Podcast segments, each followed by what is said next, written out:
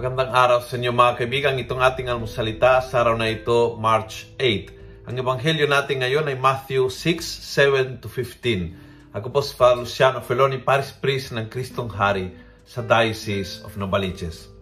Sabi ni Jesus, When you pray, do not use a lot of words as the pagans do, for they believe that the more they say, the more chances they have of being heard. Do not be like them. Your Father knows what you need even before you ask Him. Huwag mong isipin na ang prayer ay makuha mo sa ilang beses, ginawa mo ito, kunay, kung 40. Huwag mong isipin kung uh, ang lakas ng prayer mo ay kung ginagawa mo ito sa shrine na ito o sa simbahan na ito. Ang sekreto ng pagdarasal ay ang Ama ay nakakaalam ang kailangan mo. Siya ay nakikinig bago ka makapagsalita. Siya nakakaalam ang iyong pangangailangan bago mo pang kayang ilagay sa words. At siya na nakakaalam to the rescue siya all the time bilang isang mabuting tatay.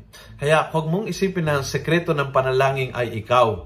Ang sekreto ng panalangin ay siya. That He is a loving Father na nakikinig, na naghahanap ng paraan upang tayo ay tulungan, pagpalaing, gabayan. Ang sekreto ng panalangin is to connect with that Father. And that's enough. And that's enough.